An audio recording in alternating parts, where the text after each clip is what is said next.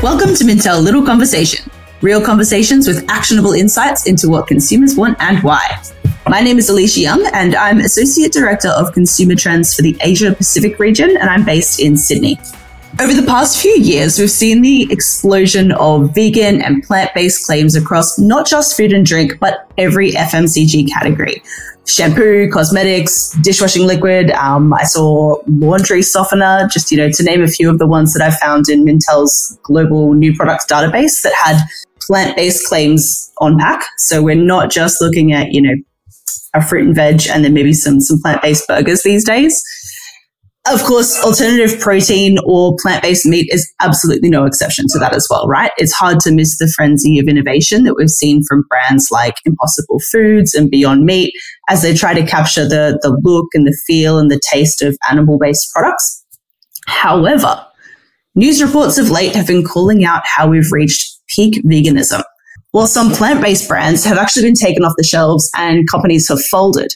So, what does this mean for the alternative protein space? What are consumers actually looking for here? And do opportunities still exist for meat alternatives? Today, I'm joined by three experts on this topic to give me some answers to all this, and I am sure much, much more. We've got Megan Stanton, Associate Director of Mintel Global Food and Drink, Alice Pilkington, uh, Mintel's Senior Food and Drink Analyst based in the UK, and we've got a special guest today as well, Dr. Simon Eassom, who's Executive Director of Food Frontier in Australia. Before we kick off, would you guys mind just introducing yourselves and give me a little context on your roles? Sure. How about if I go first? Uh, my name's Megan Stanton. I'm an Associate Director for Food and Drink uh, at Mintel. I'm also, I have the remit to be Mintel's global protein analyst. So that is looking at both animal and for today's purposes, plant-based uh, or an alternate protein as well. I've been at Mintel for about five years and I'm really looking forward to our chat. Hi, I'm Alice Pilkington. I am a senior global food and drink analyst at Mintel. Um, I previously worked on the UK team um, and I was uh, writing reports on the UK food and drink industry, um, hence my uh, knowledge of this area in the UK in particular. Um, and day to day, I write um, consumer insights for our platform and also regularly take part in uh, client presentations.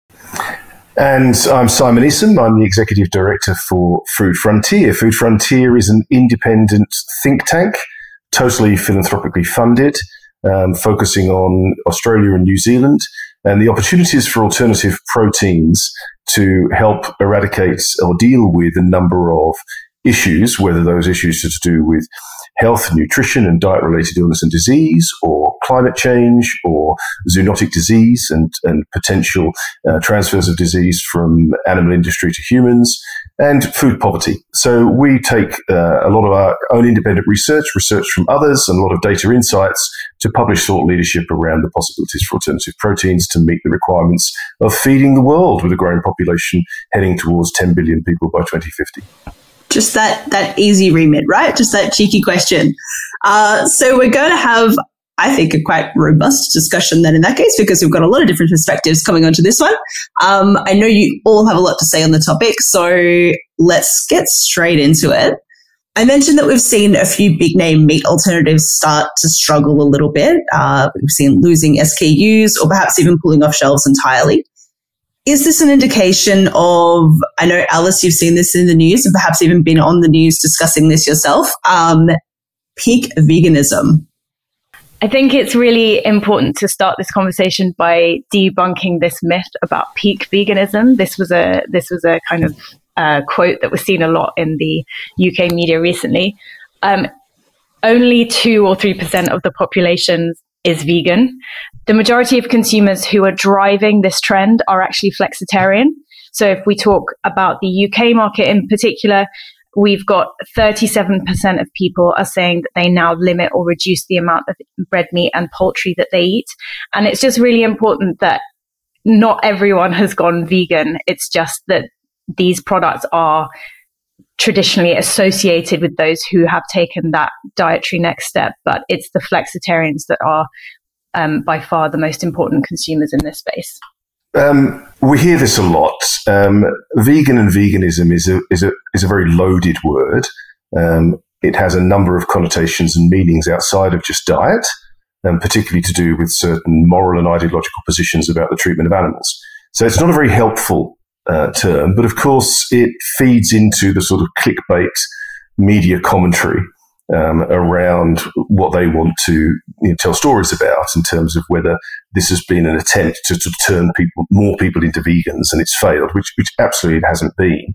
So we're, we're not worried about that. Um, we're much more focused on um, what alternative proteins offer to the consumer who might be consuming those alternative proteins, what their motivations for being conscious consumers are, and why they're looking to change their diet from their normal traditional diets, and what that then addressable market is for the manufacturers and the way in which they supply that market, both in terms of the product with the product quality and so on, but also the communication of what they're trying to provide for those different types of consumers. And I'm sure we'll get more into that, but we really don't focus on, you know, the, the word vegan and the use of the word vegan. It will remain a very small niche uh, group who are plant-based eaters, but, you know, we're not looking to grow that group. Um, we're really looking at the reducitarians and flexitarians as the potential future consumers of a lot of these alternative proteins.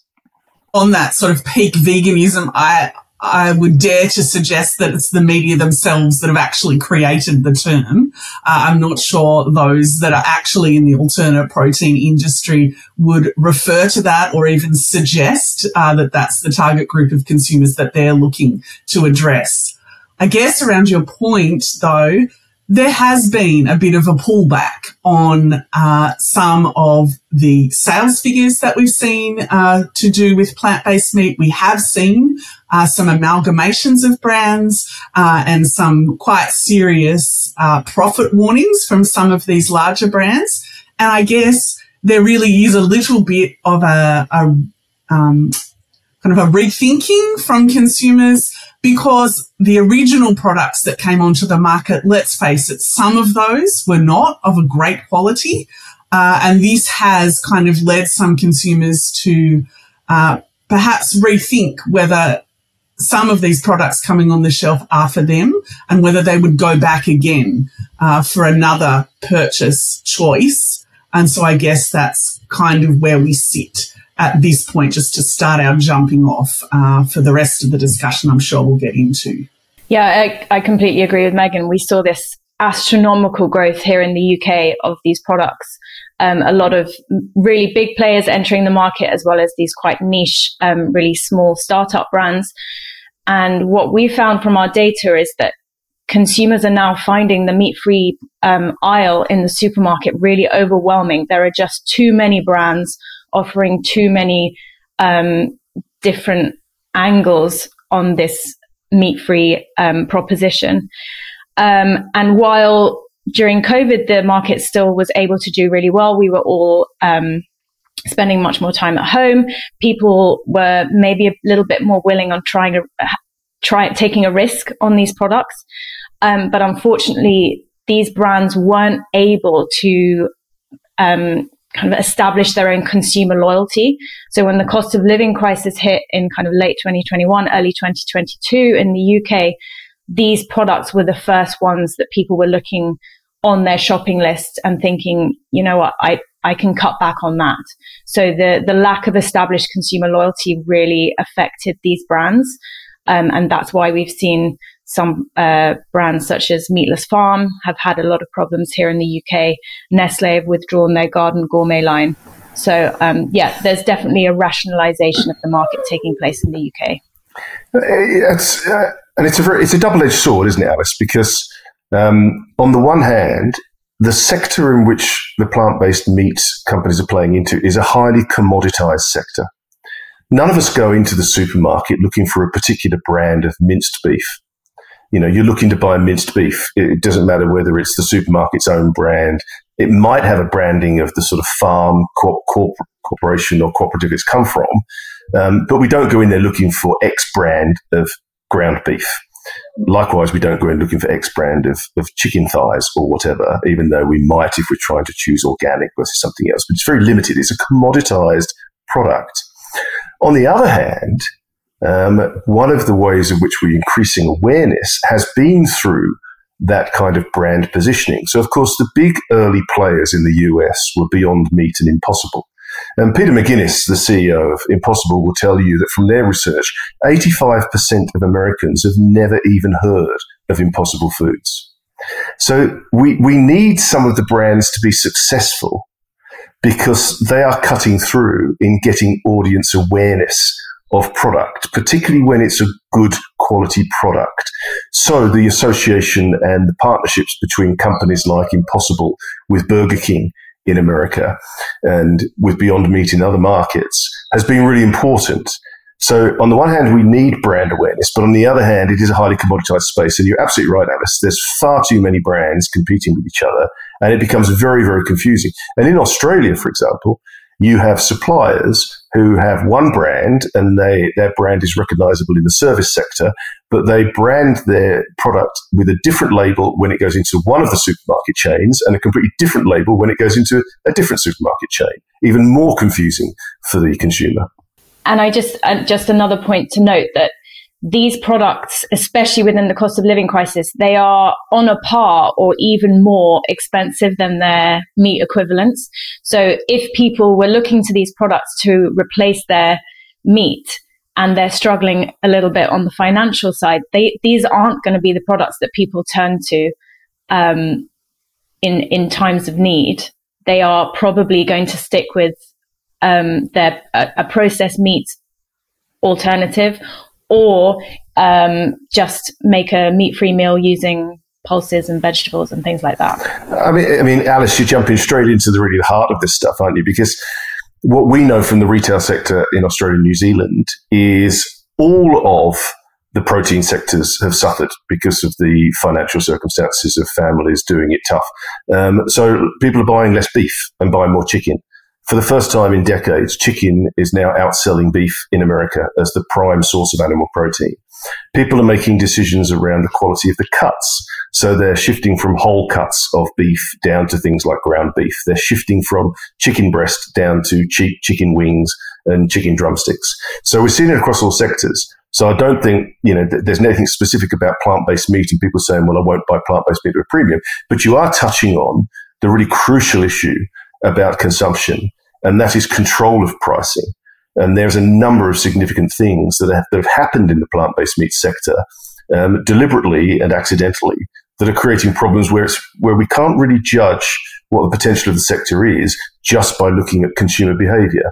I mean, if I, I'll briefly try and mention the three things around pricing. The first that's really, really important, and Europe, you'll, you'll, be able to tell us more about this, Alice. Europe is the most heavily subsidized meat industry in the world.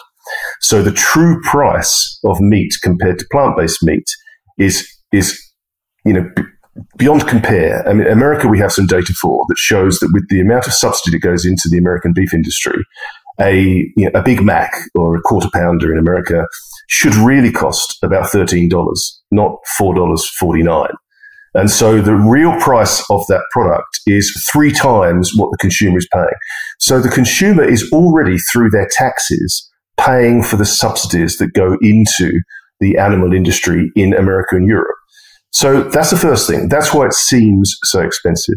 The second thing is obviously at early startups, the materials, the raw materials, the fractionation processes required to get at the protein isolates to create the quality product you need are expensive. They require investment, and often that's government level investment. There are very few facilities available to do that. And if you look at one of the new protein isolates that's being commonly used in plant based meats, such as pea protein. There are very few places in the world that produce the quantity of yellow pea to produce the protein isolate for pea protein. So everybody's having to import that product and it's at an expense, which is much more so than importing the basic grain or the basic legume. So their raw, raw, mater- raw materials are more expensive. And again, if government invested in the fractionation facilities and incentivize farmers, then again, you'd get more of a level playing field. But the third and most important thing that's affecting consumer behavior is the retailers themselves. So the retailers are fundamentally businesses. Now, the fact they sell grocery products and, and more, because obviously in Tesco's and so on in, in, in the UK, they're selling clothes, they're selling baby products, they're selling barbecue, everything, you know, um, uh, cleaning products. It's not just about food. They want to maximize margin for the products they sell but whilst at the same time giving a distribution of products so that the customer still wants to come in there because they can do all their shopping in the one place. So with something like animal meat, animal meat is a very, very high volume, high revenue product. So they can charge less margin on that product and still make enormous amounts of profit.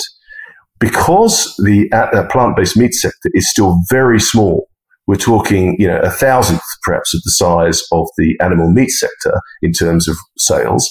They have to put a higher margin on their product in order to get profit to make it worthwhile giving it floor space. Otherwise, they'd be better off selling frozen chips or frozen peas or selling other products that give them the revenue and the margin. So you'll find that the retailers are probably putting between 40 and 50% margin on plant based meats. So the consumer is not seeing a level playing field and able to make uh, a choice based upon the reality of pricing. Now, look at what's happening in Germany. Lidl have made a commitment that their own brand plant based meats and their own brand animal meats will be priced at exactly the same price point. So you take away the price issue from the consumer. It's a massive issue, right? Like, and it's a massive barrier to consumers wanting to try these things as well. It's a massive barrier to, to giving them a go in the first place if they can't afford like to look at two two products, the ground beef they would have every day and are happily having, and this plant based ground beef potentially three times the price. Why would they try something they're not sure about? So I just want to bring it back to, you know, we said that consumers are still keen to to engage with these flexitarian or reducitarian diets, which I quite like. Why do you think when we think about, you know, we've mentioned price as a massive barrier already. Why do you think some of these meat alternative brands aren't connecting with consumers on the shelf. Um, are there any other reasons, product level, that you know you've identified? Um, I'm sure we're going to be able to, to have a conversation around this. How about if I kick off with just some things and then others can, can jump in with their, their thoughts as well. We know from Mintel data that the main reason people began kind of engaging with plant-based or alternate proteins is because of health. Uh, we have conscious consumers 100%, but we also know consumers are looking for better options to provide themselves with a healthier diet. And some of the concerns that we've seen with these products are that consumers saw long ingredient lists, perhaps with some of the ingredients that they didn't recognize. Uh, many consumers maybe had in their mind that a plant-based alternative would actually come from plants. So of course, soy or pea protein that Simon already mentions, 100%. They're plants, they're grown, they're crops. Um, but maybe consumers were thinking that it would be more whole plants than protein isolates. Now, consumers don't have the technical knowledge of how to put these types of things together. And I believe that, that one of the barriers for consumers is they just don't recognize some of the ingredients that are on the pack. And many actually felt a little duped that some of these products maybe didn't deliver on the health expectations that they originally had uh, when they thought what plant-based alternatives would offer them. So I'm sure there's probably other things that people want to mention, but I'll kick off with just that one first. I think that's uh, you know you, have hit the nail on the head, Megan. Um, the what we do know is it's a very small percentage of consumers of food and beverages who are conscious consumers, that term that Megan used, who actually consciously think about the decisions they make around the food. But what we do know is more than 50% of those conscious consumers, their priority in making those choices is health. But they don't necessarily understand what is the positive health related choice. They understand what it is they're trying to not do. So they want to eat less product with saturated fat, for example. Uh, they're told to eat less red meat. They're told they need more fiber. Now, the manufacturers in general have been very poor in translating that knowledge and understanding into the way in which they package and market their product. And so you're leaving it up to the consumer, assuming a level of knowledge and education in the consumer that they can work it out for themselves. And as Megan rightly said, a lot of them are looking at these products and saying, this doesn't to me look like food. When you look at the list of ingredients on the back, um, this is a this is a heavily processed product, and they have an idea that a healthy product should be a cleaner product with less ingredients. Now, most of the manufacturers are working very hard in this space. They're working to cut down the number of ingredients to less than ten for example, which puts them well ahead of the majority of processed products we buy in our shopping basket um, every week, including bread, which is a heavily processed product, and yet we associate you know whole grain bread with extra fiber and extra protein as being as a healthy product, but it's an ultra processed product. So there's a lot we need to do around consumer education, and a lot the manufacturers need to do around around communicating the nutritional benefits of their products on the packaging. Yeah, I, I completely agree, Simon. Um, that I, I, I think the health profile of these products has improved over the years, but our data shows that um, a lot of consumers still find these products still too processed. Um, and if a product is claiming to mimic the texture and taste of meat, I think automatically that rings a lot of alarm bells with consumers and it's slightly Frankenstein. If, if for, well, that doesn't happen naturally, does it? for, for, for want of a better word, slightly Frankenstein. Um, I, I'm not sure what the case is um, uh, over in the uh, Australia, but definitely in recent months we are having multiple media stories around ultra processed foods.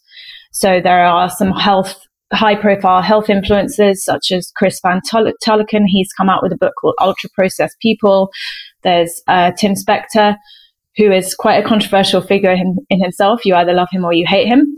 Um, but there is a lot of um, coverage at the moment on ultra processed foods and the machinery, the way these products are made. There is not enough transparency and consumers are wanting more transparency. If they're going to invest in this product, they want to know that it's not created in some weird factory with 400 different ingredients. So I think that that is a that is a definitely a, quite a big barrier for some consumers, especially older consumers. And you're absolutely right, Alice. And, and the, the manufacturers are hoisted on their own petard in the sense that in trying to create or recreate the taste, the texture, and the experience of meat, what are they doing? They're adding fats. They're adding fats because that's what gives us the mouth feel and that's what enables them to produce that similar texture. Now, admittedly, they're trying to use alternative oils and omega 3 oils rather than saturated fats, for example. But in some cases, they're even using uh, precision fermented fats that replicate those saturated fats. So, you know, the consumer is bound to get confused um, we're suddenly seeing a fat profile of this content, which is the thing we're trying to avoid. I think the other thing that's important here is we've assumed that the consumer will make a decision, eat less red meat, and therefore just go and eat any kind of plant based meat. And the consumer hasn't really been educated as to making the proper comparison. What is the nutritional profile of a plant based burger versus an animal meat burger? What is the nutritional profile of a plant based sausage versus an animal meat sausage? Because nutritionally, most of the plant based products come up very well. But somebody who's looking to cut down on the amount of, say, whole cut red meat, then looks at a plant based burger and says, I don't see this as more nutritionally valuable. I mean, we, we, we don't talk about healthy foods, we talk about healthy diets. And they don't see it as contributing to a particularly healthy diet. So that is that is a fundamental problem. So we spoke about price as being, you know, a strong barrier, especially as we are, you know, living through this this cost of living crisis. Do you think that as we come out of this this moment, um, that people will return to these meat alternatives, or do you think perhaps that those those habits have stuck? So when we had the stories a few months ago about Meatless Farm and Garden Gourmet, the media seemed to um, they seem to be very interested in a, a have we reached peak veganism? And B, is this the end of the meat alternatives market? And it's certainly not the case. We fully expect that the market is certainly in the UK is going to return to growth, but it's just not going to be able to maintain that same momentum that it had, say, pre COVID, because the, the landscape's changed. We've all been through a lot. Um, and another thing to really consider is that during COVID, a lot of consumers grew in cooking confidence. We saw an increase um, in cooking from scratch um, simply as a way to pass the time. As uh, given that we were spending so much time at home. And that knowledge will not be unlearned. So if people have turned to creating meat free meals at home using chickpeas, vegetables, and things like that during the cost of living crisis, once the cost of living crisis eases, the meat substitute products are going to have to work even harder to prove their value to consumers who now are a little a little bit more confident in cooking a meat free meal. Such a good point. A tin of chickpeas is a lot cheaper than both meat and alternative meats, isn't it? Sorry, Megan. Yeah, I was going to say we we still have the same issues that we were faced with pre-COVID. So we still have, as Simon mentioned, we've still got to feed this massive population. Uh, by the year 2050, 10 billion people by 2050. We don't have enough meat to satisfy the requirements of these huge populations. We also don't have enough land to grow the plants to feed the animals to then provide us with the meat. We still have issues around health. The amount of red meat people are eating is not good for their health, particularly in Western uh, cultures. And then we still are faced with the same environmental conditions, if not even more severe than we saw pre COVID. Um, so these issues haven't gone away. So the alternative proteins are still definitely one of the options that will be available for consumers going forward. I guess what we need to think a little more clearly is taking into consideration these types of things that Alice mentioned Maybe it is that some of these products won't try to replicate the taste and texture of red meat, but they will be more vegetable forward using those alternate proteins like pea protein, like soy isolates, and some of the newer things like mushrooms that are coming through that resonate more strongly with consumers as being something they can recognize as an ingredient uh, that provides that taste that they're looking for and hopefully some of these uh, initiatives, like we, like Simon mentioned for Lidl in Germany, will catch on with retailers and they will actually try and uh, progress some of these alternatives to give consumers real choice. Um, because let's face it, we're, we're not in a place where the environment is getting any better than it was before. So there's, it's definitely not an end. I would just see it's a reinvigoration perhaps, uh, of where we were before. Definitely changes needing to be made, uh, but not an end, just a new beginning. Look, I think ultimately the big picture when it comes to the sorts of things Megan just talked about in terms of feeding a growing population that we should focus on is the price of protein. Is it an efficient way to supply a growing population with their daily protein requirements by growing crops, monoculture crops, to feed to animals to then get at the end result, you know, one gram of protein that has cost X amount in terms of the inputs, the supply chain, the detriment to the climate, etc., etc. What we we can do it, and some organisations, research organisations, particularly in the UK at Oxford University, the Martin Institute, and others, have done that kind of analysis of what is the cost of protein. But I'll give you one example. There's a company in Australia called Eighth Day Foods. Um, they um, fractionate and ferment lupin seeds, which are indigestible by human beings, but they're one of the richest sources of all nine essential amino acids in a complete protein profile in the in the plant world. Now, we feed lupins to pigs as animal feed, but if you convert those lupins into protein isolates to create protein for human beings in plant-based meat, you can feed a human being with their daily protein requirements for 35 cents or 22 cents US wow. or about 18p per day UK. So, as a cost of providing the daily requirement of protein for human beings on the planet, um, plant protein provides a much cheaper source of getting that protein to people. So that's really what to look at. Now, the only way you're going to affect consumer choice and change is if you start to give the real price of food.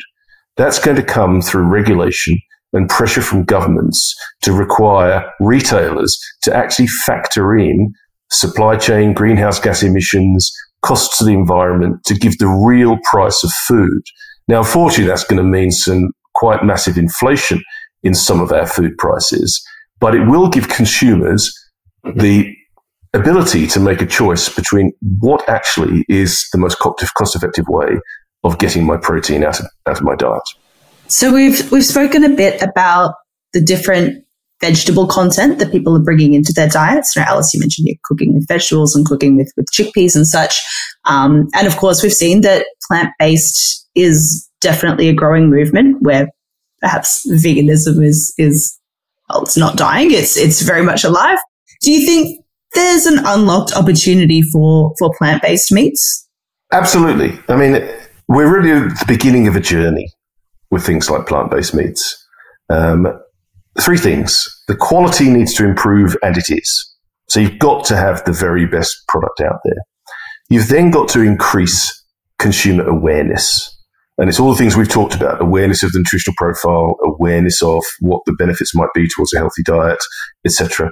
And then you've got to increase availability. Um, because although Alice has reported on the almost, and, and, the UK has really led this space because 30 years ago, when Quorn was first introduced to the UK market, now look at how much Quorn fills the shelves in supermarkets in the UK. But in other areas, particularly in the US, particularly in Australia, consumer awareness of these products is still very, very low. Um, so if you manage to, to deal with those three, the potential is huge. We have evidence to suggest, and, and food service has an important part here. If people go out into restaurants, and we're seeing a growth area, it's the only area of food and beverage consumption during the pandemic and post pandemic where um, revenue has grown is in food service. So Australians like to go out to eat. And, and what they're doing is they're seeing more and more plant based options on menus. And it's increasing, particularly in the hotel sector and others. And that's happening in the UK as well with some of the hotel chains who are putting more plant based meat on their menus. The consumer tastes something, they like it, and then go, What is that? Where can I get it? How can I get it? At the moment, there's quite actually, there's two different channels. We've seen an interesting merger this week in Australia between a company called Fenn Foods and a company called All G. And All G has produced product largely for the service sector, although it's available through their Love Buds product, which is burgers and sausages and so on, in some of the smaller retail outlets. Whereas Veef, which is a Fenn Foods product, is largely available through the supermarkets. There's been a merger of those two to create a great deal of operational efficiency around manufacture, but also supply chain and distribution to get those products, the good quality products from the two companies, into those two sectors of the market, the service sector and the retail sector. So it's if you get those three things right, if the quality is there, if the consumer awareness is there, and then the availability is there, that they can buy it, taste it, eat it, get, eat it in their um, favorite QSRs, their quick service restaurants, then the potential is huge. And we have all of the data to show that that potential is huge. There is a ready market out there. So we've been through that hype curve and there's been a bit of a hiccup and we're down in the trough. A lot of that due to a lot of the economic conditions that people have faced. But we're on the upside again afterwards. So there's massive potential for plant-based still to come over the next decade.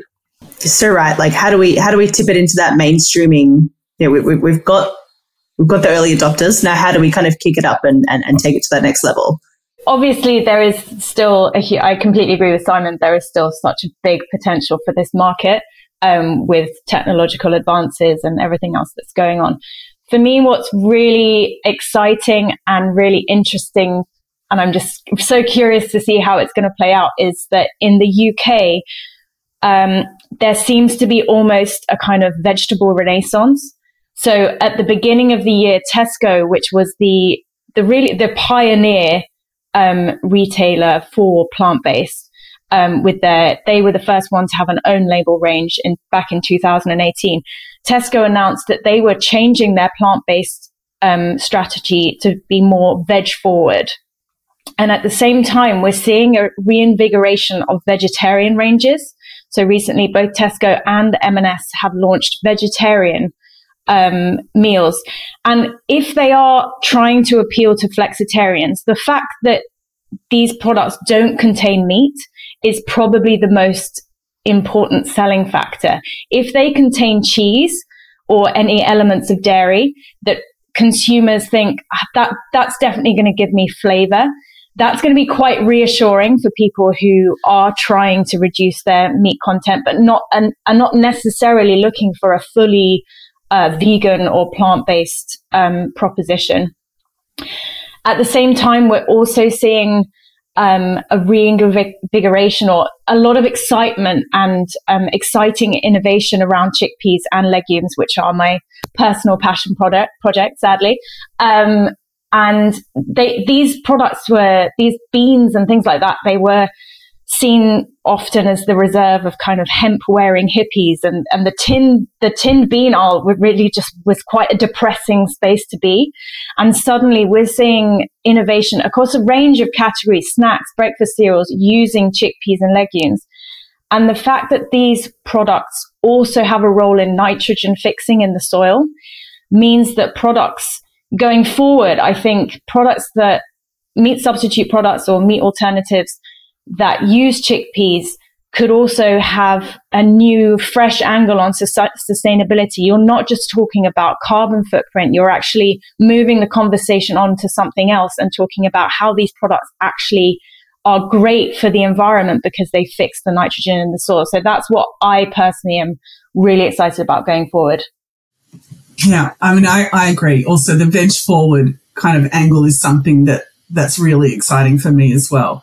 One of the things that I've been getting a lot of questions from our Mintel clients about though is hybrids. So people say, okay, well, if we're going to go down this veg forward angle, what about we give consumers meat products, but we add some vegetables to try and balance this kind of uh, let's help consumers eat more plants angle. And I'm going to be bold here and say that I just don't think that this is going to work because consumers don't oh. eat like that. when they say they want to reduce their meat, it doesn't mean let's look at the plate and reduce just a tiny little bit of meat, but I want to buy a product where the meat and the vegetables are together. Um, we saw initially when plant-based eating came into play around about 2018, uh, supermarkets did have these types of hybrid products that might have been 60% um, minced beef and 40% vegetables. Um, and they just didn't work because consumers can quite easily reduce the portion of meat that's on their plate and add more vegetables. They can perhaps have a meatless Monday where maybe they just take one of their meals of meat off the plate and replace that with something like Alice said, that's maybe a fantastic vegetarian lasagna. It might have a bit of cheese, but it doesn't have any meat. So the, who is this consumer that we're trying to target with these hybrid products? Because for me, they don't re- we don't eat as consumers in that way. Okay, yes, Perhaps the one option could be parents that are trying to hide some vegetables um, in meat products like chicken nuggets, let's say, that have vegetables. We've seen a number of big brands launch those types of products. Uh, but let's face it, if you're feeding your children chicken nuggets, then you're desperately trying to get them to eat something. And so hiding vegetables in there is probably one of the, the, the ways that you can go as a parent. I don't think there's many. Because that's the only the only reason I can think to hide vegetables anywhere is is for that. I don't need to hide them from myself. so otherwise, I, I really think uh, at Mintel, with our wealth of consumer data that we have, we we just don't see consumers behaving in a way that would make a hybrid product um, a successful launch for brands when we already have some brands that are that are really addressing some of those concerns around taste and texture and even price. I know V2 Foods here in Australia is already, uh, for some brands, on a great parity um, for for beef mince. Um, so why would you why would you go down that track when you can literally just add more vegetables to the plate or reduce a meal that you're already having? So for anyone out there that's asked me that question, how a hybrid's going to go, uh, my personal opinion is not well. I don't know if anyone else wants to jump in on that. Well, I mean, I love Alice's passion for legumes and beans and pulses. Um, maybe we'll have a problem with the enteric fermentation of the UK population if they start eating more beans. Um, uh, and that'll add, add, to our climate change issues. But let, let me be slightly provocative and slightly um, cynical at the moment. 75 to 85%, depending on what research you look at, of food consumers are not interested They are not conscious consumers. They are not sitting there watching MasterChef and working out how they can cook up the most fantastic vegetable meals. They are eating in you know fast food outlets. They're eating pizzas. They're eating frozen stuff out of the fridge. They're looking for cheap alternatives to feed the family, or they just believe it to be a part of their you know masculinity or whatever to chuck down you know burgers and beer and chips. So What's been really interesting in the um, plant based meat sector, both in the US and Australia, is Impossible Foods in the US and All G in Australia, which is Love have directly gone to the most established meat consuming places they can find, such as at a big meat market festival, and offered people to try their plant based burgers. In fact, All G with their Love Buds Burger did a fantastic event in Australia. They all wore these t-shirts saying "No meat, no shit," and they gave people free burgers and allowed them completely anonymous feedback as to what they thought. And the overwhelming response was they were bloody good, and I'd, I'd have those again. So Impossible have done the same. They've gone to the big sports events. They've gone to Madison Square Gardens. They've gone to the US Open tennis. Uh, they've gone to those. They're putting their food products into kiosks. They're letting people taste it and make their own decisions. So you're not trying to say to people, oh, stop eating this, eat more vegetables, eat more legumes. They're saying, eat what you like, but you now have an alternative that tastes better than the original that you were eating and possibly cheaper and certainly you know is something that you're going to feel good about the fact that it's probably got a better nutritional profile. So for the 75 to 80% where we're trying to get them to consume some of this you've got to play them in their play with them in their own backyard. And their own backyard is they're going to carry on with their habits and their their dietary patterns but just provide them with something really tasty and really attractive for them to eat. So winning over those tough crowds then at the, the sporting grounds and the meat markets. But that's it. It comes down to you've got to prove that it's a, a viable solution, right? And a tasty solution. And, and that's where I think most of these, you know, we talk about the decline. I think a lot of startups got into this from a, an R&D and a technological background, a science background, and then really found out very quickly food is really difficult. The food industry is a really tough place to work. It's very cutthroat. The margins are small the the regulation around safety, health, etc., makes huge imposts on what you do. The investment in the infrastructure is massive. Distribution networks, marketing, it's massive. And so a lot of naturally pulled out because they thought, oh, this isn't the place to make a quick buck with a new company. So I think when the big uh, conglomerates and the big multinationals pick up on this, and we, we see that with Simplot in Australia, which owns the Birdseye brand, they're going very successfully in the freezer space in Australia. So when are those some, some of those big companies that have already got sorted out the R and D function, the distribution function, the infrastructure they need for production, then you, you can start to see the economies of scale that are needed. But absolutely, it's it's totally understandable why we've seen a lot of these early players disappear. We need fewer brands, we need better quality, uh, and then we need better awareness. One final question for you all, which I think should wrap up the opportunities for brands quite nicely and hopefully do my job of wrapping up this episode. If you could launch a new plant based product tomorrow, what would it look like? Where do you see the most potential? I don't want to answer for you, Alice, and say chickpeas, but can we go further than that perhaps? From my perspective, I think that there's some really exciting work that's been done with some of the, the more natural facing ingredients. Uh, I think some of the work that's been done with mushrooms is really exciting. And I think even perhaps a favorite. Yep. Um, even um, some of the combinations of ingredients so I've done a bit of reading on lupins as well. And if we can actually solve that problem of the oxidation and some of the taste barriers with lupins, uh, and then combine it with mushrooms, which actually has its own already naturally occurring umami, that's something that we could actually get uh, the nutritional component sorted, the taste components sorted and also potentially some of the textural components sorted. So if we can tick some of the boxes on the barriers that we have for consumers around texture, around taste and around nutrition with a product uh, that's fit for purpose, that's one that I think consumers would be um, well ready to receive. I wouldn't have any hesitation to go into the plant based seafood market. Um, I think Ooh. starting out with plant based meat and trying to replicate whole cuts of meat has been extremely difficult. And a lot of people who've tried plant-based meats are setting aside the crumble products, setting aside, you know, meatballs and, and burgers and sausages. When you've tried some of those chicken chunks or beef chunks or beef strips because you want to use them in your own cooking for making stews and casseroles and pies and curries, they've been disappointing. Texturally, seafood is much easier to reproduce. And you're seeing some great early successes. If you look at the company Revo, the Austrian, Austrian, Austrian German company, um, they are now selling in European markets um, 3D printed plant based salmon, looking in whole cutlets of meat.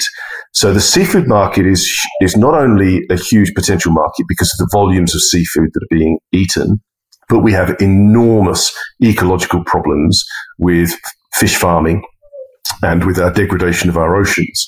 So again, there's probably more incentive, more government possibility in terms of regulation and helping that industry. But I actually think getting to the taste profile and texture profile of the product is probably quicker and easier with some seafood, particularly when you're, off you know, you know, a, a crumbed scampi or a tempura prawn, because it's in a batter or it's in something else, it's actually easier to mask a lot of those things which reveal the shortcomings of a chicken chunk or a beef chunk.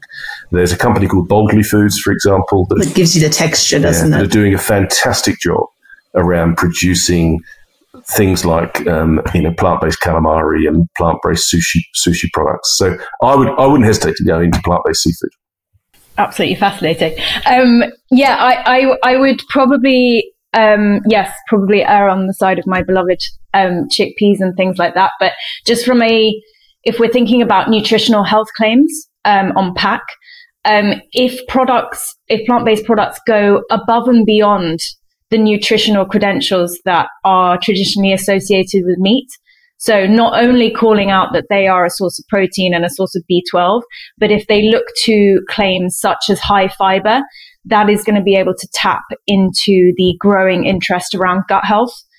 Um, as well as plant variety. So definitely in the UK, we've got some health influencers um, advocating the 30 plants a week message.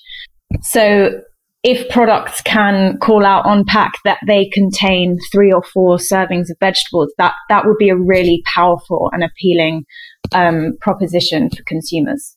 One very quick point to add to Alice's point there: the only sector in the retail market in Australia that has grown during COVID and the pandemic is in those that that whole aisle of sports and health foods.